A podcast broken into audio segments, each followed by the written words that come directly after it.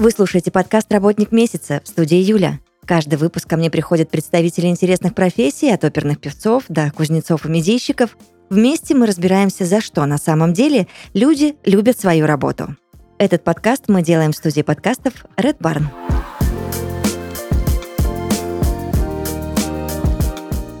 Подкасте «Работник месяца» Сергей Коренчук, генеральный директор DDC Group. Здравствуйте, Сергей. Здравствуйте. А, Очень много к вам вопросов. Давайте мы начнем вот с чего. На чем специализируется ваше агентство и есть ли определенная категория услуг или ниша, которые для вас приоритетны? Ну, наше агентство называется DDC Group. В июле этого года нам исполнилось 15 лет. Мы с большой помпой это отметили. А мы брендинговое агентство. Мы специализируемся на брендинге, то есть на создании и прогнозировании дальнейшей жизни торговых марок. Вот это, пожалуй, единственная специализация, которой мы придерживаемся. Я намеренно стараюсь не заниматься чисто рекламными проектами, чисто digital проектами. Мы иногда создаем сайты, мы иногда разрабатываем рекламные кампании, но все-таки это не то, на чем мы зарабатываем основные деньги. Потому что если заниматься всем, то рано или поздно ты придешь в ситуацию размытия фокуса, а тебе придется нанимать а, сотрудников, а, которых потом нужно будет обеспечивать работой, и при этом ты потеряешь что-то очень важное, что относится к твоим ключевым компетенциям. Вот наша ключевая компетенция – это брендинг. В рамках брендинга мы стараемся заниматься всем, чем только можно товарным брендингом, корпоративным брендингом, брендингом территорий. Мы это делаем специально для того, чтобы люди приобрели как можно больше разного опыта и потом могли транслировать этот опыт в новых проектах. А что вообще сейчас происходит э, с позиционированием бренда в целом? А, Ну, если мы говорим про какие-то глобальные э, тренды, Мгм. я бы охарактеризовал глобальный тренд как постепенную деглобализацию. Э, Я понимаю, что это звучит довольно странно, тем не менее это так.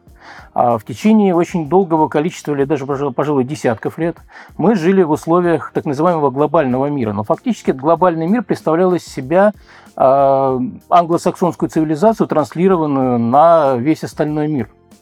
А, Хотя мы прекрасно все понимаем, что люди, которые живут в этой культурной парадигме, ну, даже близко не составляют большинства населения планеты Земля.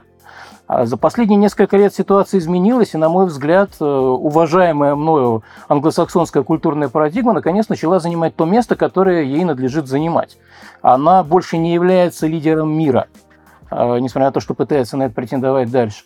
И вполне естественно, что люди, которые живут в других культурных традициях и в других экономиках, ожидают от брендинга внимания к э, своим э, ожиданиям, чаяниям, любовям, симпатиям и так далее. Вот это и представляет из себя, на мой взгляд, главный тренд в области брендинга сейчас. Деглобализация. В каждой части мира возникает своя собственная брендинговая традиция. Россия в этом плане не исключение. Вообще, чем все это обусловлено? Текущей ситуацией в политике и экономике? Как именно все происходящее влияет на брендинг? Ну, я по первому образованию историк, более того, кандидат исторических наук, и мне довольно просто а, мыслить в данном случае в каких-то глобальных категориях. А, Политика, экономика, безусловно, обуславливают эти процессы, но они сами являются следствием определенного этапа развития цивилизации в котором мы сейчас живем. А Существует цивилизация, которая явно, явно себя исчерпала. Существуют другие цивилизации, которые явно находятся на восходящем тренде развития. Это проявляется в экономических э, условиях существования каждой из этих культур, но, естественно, в политической парадигме, безусловно, это так. А брендинг – это просто вершина айсберга развития потребительского рынка, который сам, в свою очередь, является своего рода э, видимой над водой вершиной экономического развития каждого социума. Мгм. Вы сказали, что каждый пытается сейчас как-то отпочковаться и свои реалии мир э, представить. Но а что вообще происходит с Россией? Мы повторяем западные тенденции или у нас все-таки свой путь? Но смотрите, любой брендинг является следствием развития потребительского рынка. Еще раз повторю эту Мгм. фразу. А потребительский рынок развивается в рамках определенных закономерностей, которые являются, ну, наверное, в той или иной степени универсальными. А Если мы посмотрим на а, те фазы развития потребительского рынка, которые мы наблюдать можем, там, предположим, в Европе или в Северной Америке, то да, безусловно, проходя путь становления потребительского рынка, Россия так или иначе эти же фазы повторила. Иногда в ускоренном варианте, иногда а, ускорение происходило на уровне отдельных отраслей, а другие отрасли, наоборот, буксовали и запаздывали, но тем не менее фазы одни и те же. Это фаза зарождения, это фаза постепенного укрупнения, это фаза а, постепенной монополизации с последующей фазой, наоборот, кастомизации, потому что сначала людям очень хочется получать просто качественную продукцию, потом хочется получать продукцию, которая сделана специально для них. Угу. Если вы посмотрите на самые развитые отрасли российской экономики, потребительские именно отрасли, то вы поймете, что это так и есть. То есть фазы мы проходим те же самые. Другое дело, что конкретное культурное выражение этих фаз, безусловно, определяется тем, в какой культуре привыкло жить то или иное общество. Наше общество живет в очень сложной смеси культур. Мы европейцы, мы и азиаты. И э, значительное число а, экономически активных людей в России до сих пор помнят Советский Союз, потому что они выросли в этой стране. Но теперь представьте себе, насколько сложной задачей, вряд ли выполнимой задачей было бы просто взять и транслировать в этот сложный социум, исчисляемый э, полутора сотнями миллионов человек, между прочим, э, какие-то готовые рецепты из других культур. Естественно, это невозможно. А, поэтому, безусловно, Россия всегда будет изобретать какие-то свои особенные варианты брендинговых решений. В чем-то они будут опираться на международный опыт и конкретно на опыт э, европейской цивилизации, а в чем-то, безусловно, нет. Вы говорите, уже несколько раз упомянули запросы клиентов, а вообще каковы они сейчас и поменялись ли, как вы считаете? Ну, запросы клиентов полностью зависят от того, как развивается экономика. Я очень хорошо помню период нашей истории, когда самым главным для российского производителя было сделать что-то такое, что будет очень похоже на какую-то импортную штуковину. То есть мы по большому счету просто брали иностранные лекалы и даже не особенно заботились о том, как их приземлить на российскую почву, а бывало и такое, что эти иностранные лекалы ну, просто в ноль дублировались. А несколько лет назад наступил запрос на локализацию, и в моем понимании он даже не столько политикой определяется, сколько желанием а, людей в тех отраслях, где спрос уже достаточно насыщен, получить что-то такое, что сделано персонально для них. Вот учет культурной парадигмы каждого конкретного человека, это одно из проявлений того, что производитель начинает внимательно относиться к своему потребителю. Он делает не что-то такое вообще общемировое, а конкретно для россиянина. Вот для этого конкретного россиянина. Естественно, это невозможно, но, по крайней мере, это можно имитировать за счет того, что мы а, приземляем а, какие-то общемировые или европейские ценности на российскую почву. Не так давно, буквально в этом году, мы реализовали а, проект для одной международной компании. Компания фармацевтическая. Она решила запустить на российском рынке препарат, который уже давно продается во Франции. И задачей нашей была не разработка нового дизайна или рекламной кампании. Это все остается плюс-минус э, таким же, каким оно э, было во Франции и в Европе. Нет, речь шла именно о разработке нового позиционирования, которое было бы приземлено на российскую почву. Потому что ценности, которые декларирует бренд во Франции, абсолютно не актуальны для российского потребителя. И они не вчера стали не актуальны, они всегда были не актуальны. Потому что живем мы в другом обществе, с другими ценностями, с другим э, соотношением гендерных ролей, чем э, принято, например, сейчас в Европе. Угу. Вследствие этого, да, возникает необходимость э, приземлить бренд в прямом смысле этого слова на российскую почву, чтобы те декларации, которые бренд озвучивает, не выглядели искусственно, как в рекламе, которая просто переведена с английского или там с немецкого на русский, а фактически там люди с не нашими лицами, которые улыбаются не нашими улыбками и смеются над тем, что нам не смешно. А последние несколько месяцев актуализировался тренд, который на самом деле существует с 2014 года. Он называется импортозамещение. И я, честно говоря, за этот тренд э, голосовал, ну, примерно так с конца десятых годов э, нынешнего тысячелетия, потому что он мне кажется очевидным и правильным. Хотя я вовсе не считаю себя каким-то пророком, это просто рано или поздно должно было случиться. Это я вам как историк говорю. А речь идет о том, и это последние месяцы стало очень очевидно для многих производителей, что если уходит иностранец, иностранец, то мы должны занять его место. А почему, мы не, почему бы нам не занять его место? Ведь мы умеем делать все то же самое.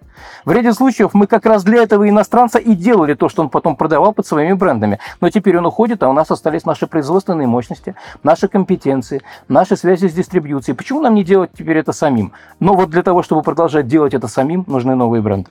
А как сейчас вообще обстоят дела с конкуренцией? Агентства больше закрываются или наоборот рынок растет э, в вашем сегменте? Ну, наша брендинговая индустрия, она, э, я бы так сказал, очень дружелюбна с точки зрения конкуренции. Я работал в рекламных агентствах, я работал в пиар-агентствах, я работал в ивент-агентствах. А во всех этих отраслях мне всегда казалось, что коллеги относятся друг к другу, ну, скажем так, э, с плохо скрываемой завистью и небольшой фигой в кармане. Ну так и есть, Сергей. В брендинге да. всегда было по-другому. В брендинге мы всегда исходили из того, что работы много, а людей мало. И поэтому у российских специалистов по брендингу есть своя отраслевая ассоциация, АБКР, в которую мы входим, Ассоциация брендинговых компаний России, угу. и она внутри очень дружная. Мы, э, я регулярно принимаю участие в ее собраниях, там действительно нет никакого негатива по отношению друг к другу, там есть только понимание того, что мы все делаем общее дело, и мы должны друг другу помогать. А, поэтому у нас конкуренция не то чтобы обостряется, у нас а, э, увеличивается количество запросов, и мы даже не всегда знаем, как справиться с теми запросами, которые приходят в нашу отрасль. А если существует такая ситуация, то понятно, что э, это формирует просто возможность для запуска новых таких бизнесов.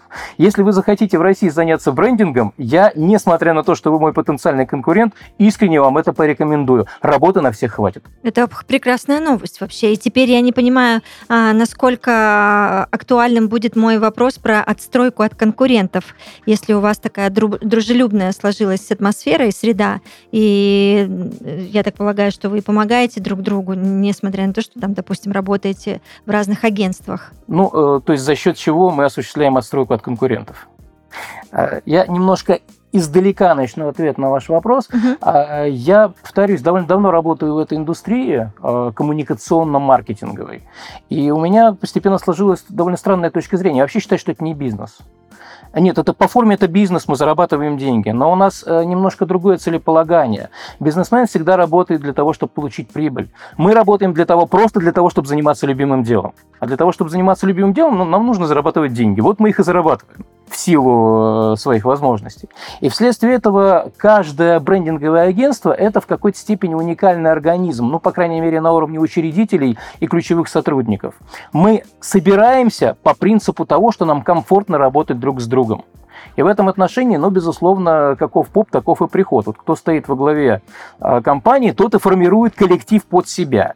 Я формировал коллектив под себя таким образом, чтобы а, люди работали со мной ну, на одной волне в единой системе ценностных координат, в единой понятийной системе. А, где-то я имел дело с уже а, имеющимся человеческим капиталом. Я пришел в это агентство э, не с самого начала, не с основания, но я понял быстро, что здесь собрались именно те люди, с которыми мне комфортно.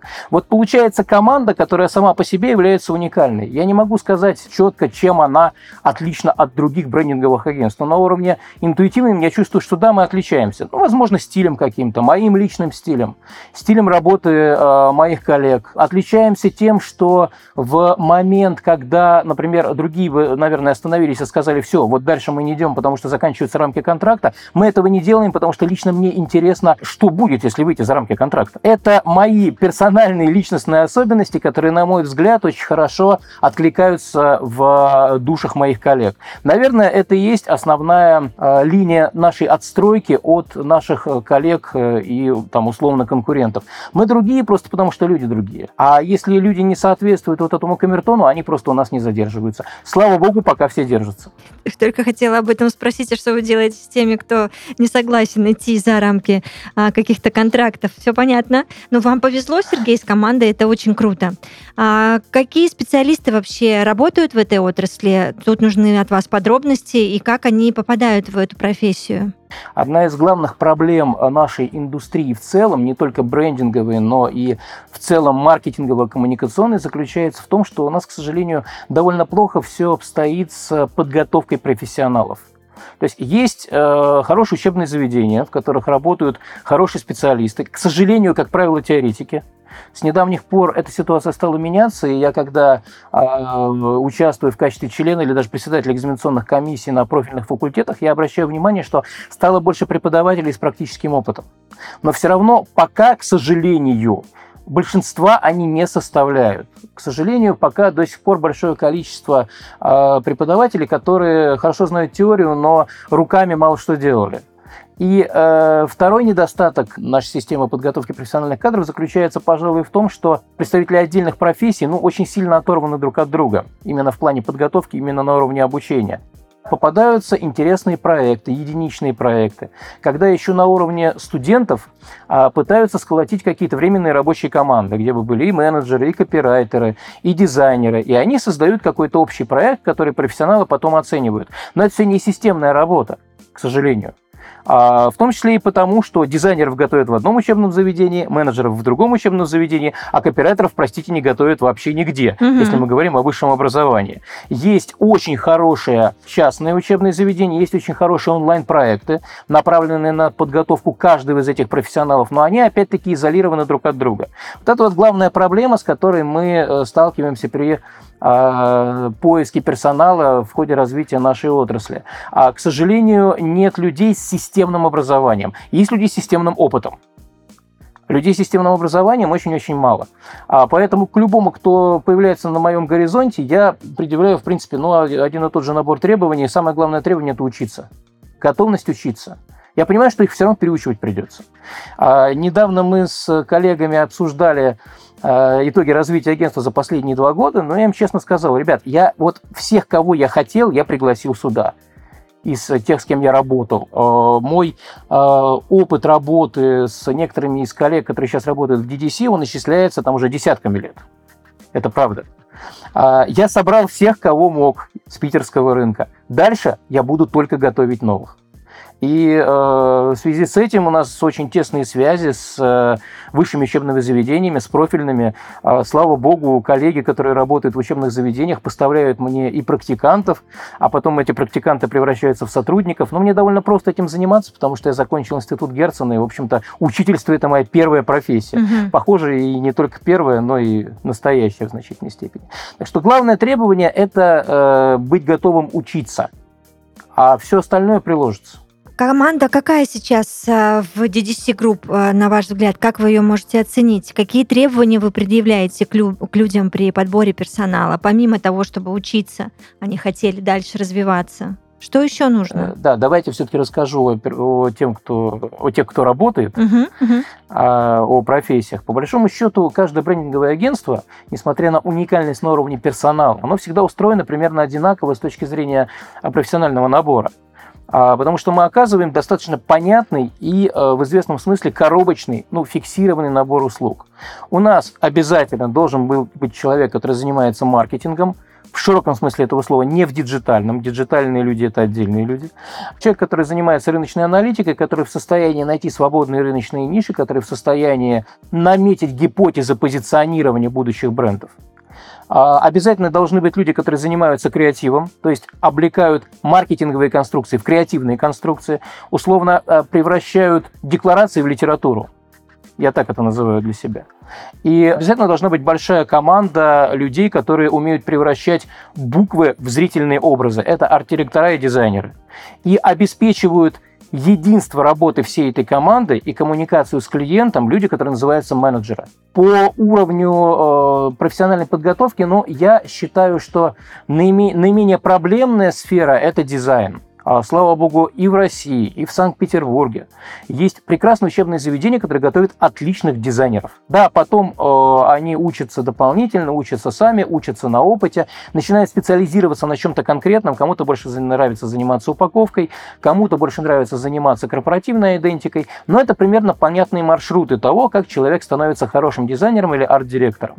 Гораздо все сложнее с менеджерами, гораздо все сложнее с копирайтерами. Благо, я сам под первой рекламной профессии копирайтер. Я начал с того, что писал буквы, потом стал заниматься другими делами. А этих людей мы э, стараемся выращивать. Э, слава богу, есть силы, опыт и возможности этим заниматься. Вот вы говорите, с копирайтерами проблема, сейчас как э, предлагаемые обстоятельства поиграем. А, вот приходит к вам вроде бы как копирайтер, а, и вы говорите, что будем его переучивать, учить, но изначально с, с какими скиллами он должен к вам попасть, чтобы вы вообще взялись за него и за его дальнейшее развитие? Ну, давайте, если мы конкретно на примере копирайтера, да. есть такое понятие, как языковая культура. Угу. А, это абсолютно гигиенический минимум. Если у человека проблемы с орфографией и пунктуацией, то он, к сожалению, в этой профессии безнадежен. Возможно, он надежен в какой-то другой профессии. Может, из него прекрасный менеджер получится. Но если человек не чувствует язык, на котором он работает – он, во-первых, не сможет этим языком пользоваться как основным инструментом, а во-вторых, э, довольно интересный э, вывод, который я сделал не так давно, а он не сможет работать и в других языковых средах. А нам это иногда бывает необходимо, потому что э, понимание логики языка, любого языка, оно дает возможность э, изобретать что-то на тех языках, которыми ты даже не владеешь. В прошлом году мы разработали бренд для э, таджикской компании, включая бренд-нейм. Угу. А, и мы разработали бренд-нейм на языке, которого никто из, нас не знает. Мы просто долго искали слово, мы сидели со словарями, мы проверяли то, что у нас получалось с носителями языка, благо есть возможность отправить это в Таджикистан и спросить у людей, которые знают таджикский язык. В итоге а, родился бренд-нейм, который а, понравился носителям таджикского языка, который скоро будет запущен в Таджикистане, при том, что таджикского никто из нас не знает, безусловно. Почему это получилось? Потому что копирайтер, который этим занимался, просто понимает логику языка вообще как такового. Он понимает смысл и логику речевой коммуникации Homo sapiens. Если у него есть это понимание, то, безусловно, как необходимое приложение, как следствие, у него формируется та языковая культура, которая абсолютно точно не позволит ему делать ошибки. Да, они могут быть по случайности, но э, он сам всегда понимает, что он сделал ошибку. Знаете, это вот то, что называется врожденной грамотностью, когда mm-hmm. вы не знаете ни одного правила, ни одной орфограммы, да, но пишете грамотно. У меня эта беда в школе была. Я ни одно правило, ни, ни одного правила так и не выучил. Э, но при этом я писал всегда грамотно. Вот э, если у копирайтера есть это качество, я практически уверен, что в брендинговой индустрии он точно будет востребован и точно он реализуется. Другое дело, что у человека может быть немножко э, другое острие заточки, назовем это так. Он может быть абсолютно безграмотным с точки зрения языка, но, допустим, он придумает классные сюжетные ходы, он фабулист.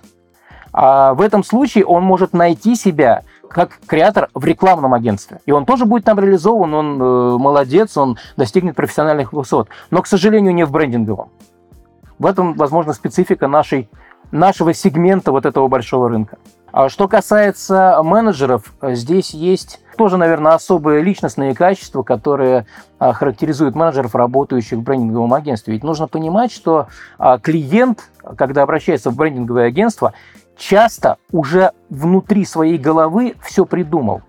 Он просто не может это вербализовать. Он иногда э, сам не уверен в том, что то, что он придумал, действительно будет востребовано рынком. Но в любом случае, когда мы показываем клиенту наши наработки, всегда нужно понимать, что мы э, их накладываем не на пустое место, а на некую уже сформирован, на некие сформированные ожидания. Эти ожидания не всегда совпадают с тем, что мы делаем. Вот э, одна из задач менеджера, который работает в брендинговом агентстве, эти ожидания по возможности считать, вербализовать и понять, к чему клиент готов. Это не значит, что мы просто э, выполним свою работу в полном соответствии с хотелками клиента. Вовсе нет. Просто мы заранее должны быть готовы к тому, что, может быть, нам придется выдержать бой. А какого рода этот будет бой и, по, и потребуется ли он вообще, это э, умение и талант менеджера, который ведет этого клиента. Сергей, а чем занимаетесь именно вы как генеральный директор? Вы вообще участвуете ли в каждом проекте? Вовлекаетесь ли там, я не знаю, допустим, в разработке креативов и так далее? Я уже, по-моему, цитировал э, как-то Дэвида Огилви, который говорил, что э, нанимать рекламное агентство и креативить самому – это все равно, что завести собаку и лаять вместо нее.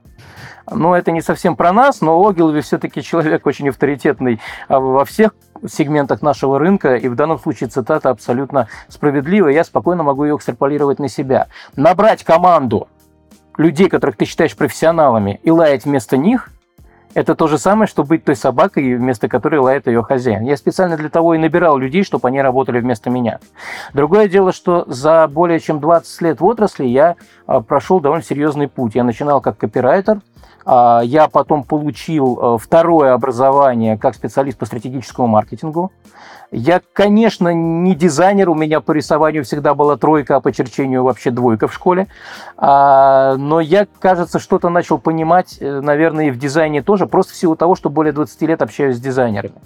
А, и в настоящий момент моя основная обязанность это обеспечить функциональность команды. То есть набрать людей, которые в состоянии работать как единая рабочая группа, как единая команда, а, вовремя заместить тех из них, кто, возможно, будет выбывать, а, вовремя понять мотивации каждого из них и предложить какие-то варианты развития для того, чтобы людей сохранить, и э, все-таки, наверное, я оставляю за собой выходной контроль, но далеко не по всем клиентам и далеко не по всем проектам, а только по самым сложным. Вот это и есть мой функционал. Я не лезу в работу копирайтера, честно. А, иногда я сам себя останавливаю, если мне даже хочется сказать, слушай, ну вот классный же слоган. А, я сам себя затыкаю, потому что я не для того нанял этого человека, чтобы придумывать слоганы вместо него. Ну ладно, э, буду честен, пару раз я все-таки это сделал, и в итоге мои слоганы пошли в работу. Но я не считаю это нормальной ситуацией. Это скорее ситуация э, исключения. Это ситуация даже, может быть, в какой-то степени форс-мажора, когда я понимаю, что у нас э, через два часа презентация, а вот огненного слогана нет, и вдруг у меня загорается лампочка в голове. А ведь она могла не загореться. А с другой стороны, есть ряд клиентов, которые э, знают меня давно, знают меня еще по прошлым местам работы. Это не обязательно мои друзья, это просто коллеги, с которыми мы идем по жизни там много лет, иногда даже больше 10 лет. А, и некоторые из них, приходя в наше агентство, говорят, мы бы хотели а, работать с вами по данному проекту, но при условии, что ты будешь лично курировать этот проект. Здесь, наверное, речь идет о доверии персонально ко мне, я это доверие обмануть не могу. В этом случае я, конечно, в таких проектах сижу гораздо глубже, чем в э, других проектах, где такого отношения клиентского нет. А, ну и плюс к тому, я все-таки по своей а, предпоследней до административной профессии директора по стратегическому планированию, мне кажется, что было бы неправильно совсем никогда этим не заниматься, ну просто хотя бы для того, чтобы а, не терять э, профессиональные навыки. Поэтому да, я иногда оставляю за собой какие-то проекты, связанные со стратпланом, с разработкой позиционирования, с курированием исследований и так далее. Но это больше для души, чем э, какое-то системное решение для меня. Сергей, а дальше что? У вас наработан э, какой-то колоссальный опыт, причем э, в нескольких направлениях. Каким вы видите свой дальнейший профессиональный путь? Слушайте, ну, жизнь любого человека, как показывает практика, лично моя, она все-таки циклична. Вот у меня есть близкий друг, который в середине 90-х годов закончил медицинский институт, какое-то время поработал врачом, а потом э, его семья захотела больше денег, и он ушел работать в коммерцию. Но он коммерцией занимался тоже медицинской, то есть он занимался продажей медикаментов. Он занимался этим больше 20 лет, а теперь он опять врач ну, потому что есть какие-то незакрытые гештальты, и он захотел вернуться во врачебную профессию. Я э, таких радикальных решений не принимал, но я просто чувствую, что, наверное, это и будет вектором моего развития. Мне всегда нравилось учить других людей. Угу. У меня, похоже, довольно неплохие преподавательские компетенции. А людям нравится, как я это делаю. И я думаю, что со временем я, наверное, займусь именно этим. Мне очень хочется, э, в том числе своими личными усилиями, немножко изменить систему э, подготовки профессиональных кадров для нашей отрасли. Я понимаю, как это делать. Более того, у меня есть э, большое количество личных и профессиональных контактов с профильными учебными заведениями, с профильными факультетами. И я думаю, что со временем в моей жизни просто будет становиться этого больше, а непосредственно брендинговых проектов немножко меньше. Скорее всего, я буду заниматься преподавательской деятельностью. Давайте в финале мы все-таки вернемся к ситуации в индустрии. Как вы считаете, что будет с брендингом дальше? Как будет развиваться создание там, новых торговых марок и так далее? Смотрите, здесь есть несколько важных трендов, э, некоторые из них являются краткосрочными, некоторые долгосрочными. А вот та ситуация, в которой сейчас существует планета Земля, которую я описал как ситуацию деглобализации, угу. она приведет к тому и уже приводит к тому, что количество брендов на планете, там, на единицу площади удельно будет возрастать. Хотя бы просто в силу того, что а, каждой отдельной национальной культуре, наверное, будет приятно иметь дело со своими брендами. А, которые так или иначе корреспондируют с э, ценностями и традициями этой национальной культуры. Национальная культура может быть как очень узкая, так и очень широкая. Ну, простите, китайцев полтора миллиарда, даже больше. А, есть народы, которые значительно уступают китайцам по численности, но, наверное, им тоже будет приятно иметь дело с чем-то, что сделано персонально для них. Это как раз одно из проявлений а, той тенденции к кастомизации, которая охватывает практически все потребительские рынки. Люди хотят покупать то, что сделано для них. Это с одной стороны. С другой стороны, существует долгосрочный тренд, а, который характеризуется как комодитизация. То есть постепенное дебрендирование продукции. Люди начинают понимать, что по большому счету под разными торговыми марками им продают, в общем-то, одно и то же, с функциональной точки зрения. И э, та ситуация, в которую мы попали благодаря коронавирусу, например, когда все сидели дома и не ходили по магазинам, и только получали некую продукцию через удаленную доставку, в известной степени эту коммодитизацию подтолкнула. Люди начинают привыкать к тому, что не важно, какой лейбл наклеен на коробке, важно, что там внутри, как ты можешь этим пользоваться. И вырастает уже целое поколение и вступает в экономически активную фазу, для которого эта э, реальность является нормальной. Да, они прекрасно понимают, что какие-то бренды для статуса. Но с функциональной точки зрения для них уже не является проблемой использовать реплику вместо оригинала. Ну, я грешный человек, сам, знаете ли, тут начал реплики вместо оригиналов использовать, и я вас уверяю, абсолютно они не хуже. А к чему приведут эти два совершенно разнонаправленных тренда. Я для самого себя, пожалуй, точкой э, отсечки ставлю примерно 2050 год. Я думаю, что 2000, до 2050 года э, наша отрасль э, будет расти, потому что будет запрос на создание новых торговых марок, которые являются средствами персонализации не только товара, но и людей. Что будет после 50-го года, я не знаю. Я допускаю, что это будет вообще другой социум, в котором брендинг просто потеряет актуальность потому что он будет не нужен. Но, э, знаете, я еще раз повторю, я все-таки по первому образованию историк, а 1 сентября на первом курсе любого исторического факультета говорят одну и ту же фразу. История не знает сослагательного наклонения. Мы более-менее знаем, что было, но мало кто из нас знает, что будет. Поэтому я на себя, наверное, лавры бабки Ванги брать не буду. Сергей, я благодарю вас за прекрасное интервью. В подкасте «Работник месяца» Сергей Коренчук, генеральный директор DDC Group. Мы обязательно услышимся. Пока. Пока.